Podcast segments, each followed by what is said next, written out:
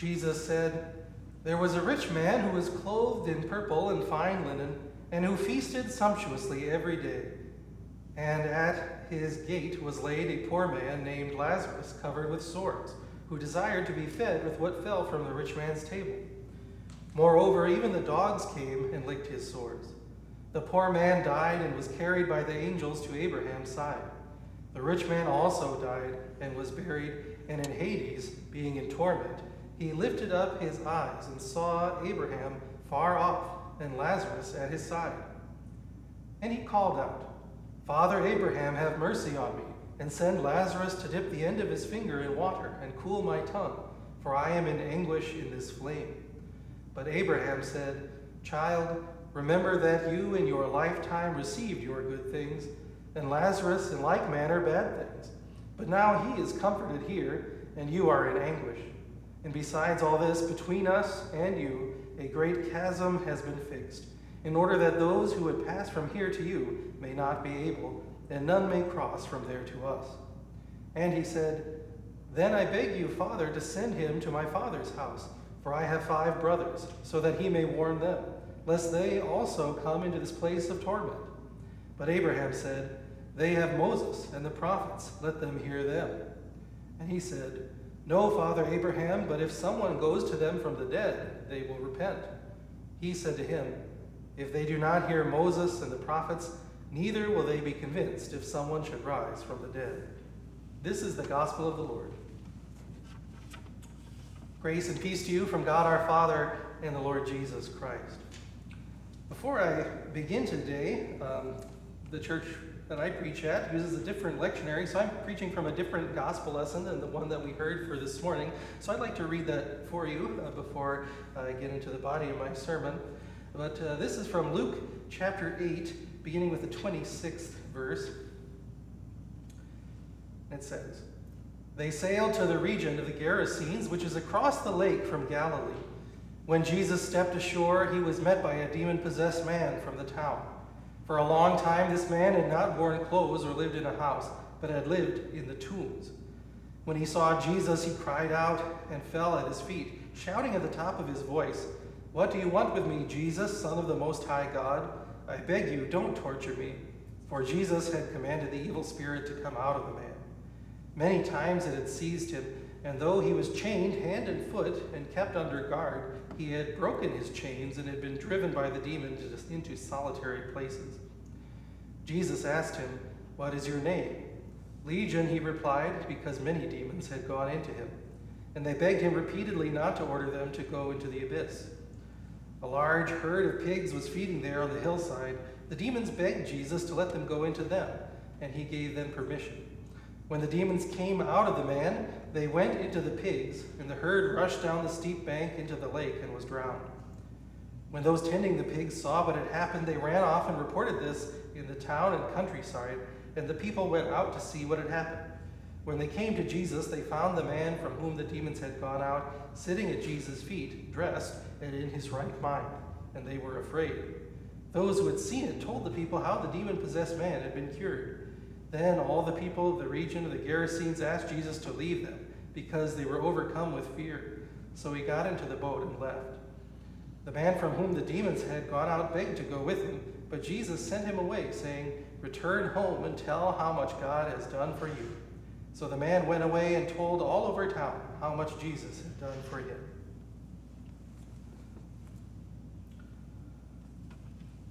So that lesson from the Gospel of Luke perhaps can be a little bit disturbing to us. We heard about this man who was possessed not by one, but many demons. In fact, he said his name was Legion because of the sheer number of demons that had possessed him. Now, that word legion is a can be a technical term that was used by the Roman army, which designated a group of soldiers that numbered from between 3,000 and 6,000 men. It could be that this man was possessed by such a high number of demons, or the word legion could simply refer to a large number. But in any case, this man was so afflicted by these demons that they drove him to live among tombs. And these demons gave him the strength to break any chains that were used to bind him. I want to emphasize the kind of spiritual affliction this man was suffering from because the teachings of our modern world often deny totally the existence of any kind of spiritual realm or spiritual forces. There's a philosophy that follows this way of belief that's called materialism. Now, when I hear the word materialism, the first thing that comes into my mind is, well, a person who wants more possessions. They want more cars, they want more clothes, they want more money. And while these terms may be connected, the philosophy of materialism basically says that the only thing that exists is matter, physical things. And there are no such thing as any kind of spiritual things. Materialism so denies the existence of God or angels or demons, basically anything that we cannot see or measure.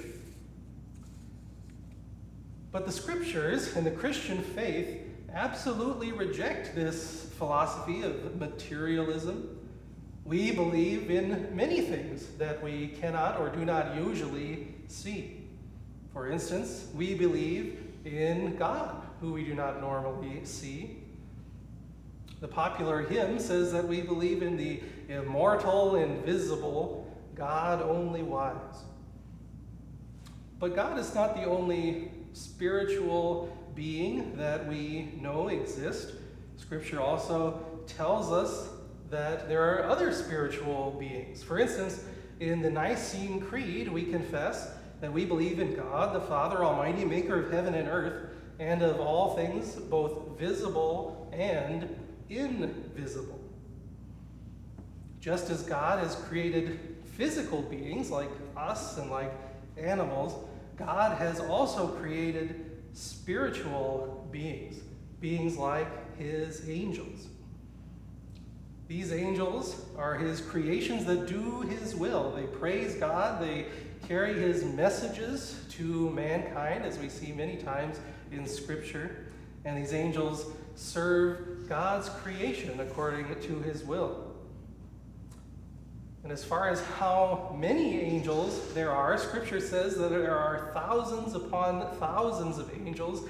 Uh, the book of Revelation uses the language of 10,000 times 10,000. But we also know from Scripture that some of these angels, some of these spiritual beings, chose to disobey God. And rather than serving Him and His creation, they want to afflict God's creation and corrupt it. So the man Jesus met in the lesson that I just read was one of these victims of these evil, unclean spirits. And so these spirits' desire was to cause harm to this man and to anyone who was around him. So, materialism denies the existence of such spiritual beings and tries to come up with maybe other explanations for what this man was afflicted with. But there's another aspect to materialism that we should understand as well, and that is that materialism says that we as human beings also do not have any spiritual aspect to us. Scripture reveals to us that we, as God's human creations, are made up of both a material and a spiritual component. We are made up of a body and a soul. Materialism says the body is the only thing that exists. There is not and cannot be any soul or any spirit. But this, this hard nosed belief in materialism drives people to two extremes in ways of thinking. So, on one hand, people who believe that the body is the only thing that exists, material things are the only thing that exists, they might live a life that we might call licentious, a life where they seek after only pleasure. If the body is all that exists, then the whole point of life must to be must be to feel good and to make myself feel good as much as I can. It doesn't matter what I do as long as I feel good about it. There's another side to a belief in materialism, and that is people who live a life of fear. If the body is the only thing that exists, then when we die, that is it. There is nothing after death, no more hope, no more life. And so, people who live on that side of the belief of materialism might do everything they can and fight and strive to uh, continue life at whatever cost they can pay. But we as Christians don't believe in this materialism. We believe that we indeed are body and soul as God's human creatures. Just as we feed and care for our body, we also feed and care for our soul in a different way. So our body is fed by material food, but our soul is fed by a different kind of food, by a spiritual food. And that spiritual food is none other than the very Word of God. So, just as regular food, material food, strengthens our bodies to do the activity that we needed to do, the Word of God strengthens our spirit, strengthens our spirit in faith to trust in God and all that He has said and told us, and strength to fulfill the callings that He has placed on our lives and to carry them out in this world. If we have this understanding of being both physical and spiritual beings, it shouldn't surprise us that Jesus has chosen something as incredible as Holy Communion to feed us. For in that sacrament, we receive a physical food, the bread and the wine, but Jesus has combined that, connected it with his body and blood, which feed us in a supernatural way. So, just as the physical elements feed our body, Jesus, the Word made flesh, feeds our souls, feeds our spirit, and strengthens us for eternal life. But now that we have a bit of an understanding about what it means to exist as both physical and spiritual beings and exist in a creation that has both physical and spiritual aspects, let's return to what was going on with that demon possessed man. The demons who possessed this man were afflicting not only his body, but also his soul, his spirit. The demons did not want the man to live a healthy, happy life, nor did they want him to have hope that he could be saved.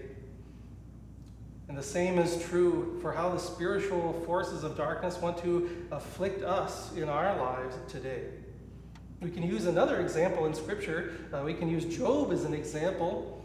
In Job's day, Satan afflicted him by taking away his physical comforts, taking away his possessions, taking away his family, taking away his health. But that was incidental to Satan's goal. Satan's ultimate goal was for Job to lose his faith. He wanted Job to do what Job's wife ultimately suggested that he do, that he should curse God and die. When Satan's forces afflict us, in physical ways by trying to harm us or take away our comforts. That's incidental to what he truly wants, that Satan wants to take our faith in God away as well. He wants us to forget that God is our hope, to forget that God loves us, and to forget that God still cares for us in all circumstances, in all of our needs of both body and soul. But when Satan attacks us, he doesn't always attack us by trying to take away our health or our comfort. He also tries to lead us astray by tempting us to trust in those material blessings that God has given us rather than trusting in the one who is the giver of all good gifts, God Himself.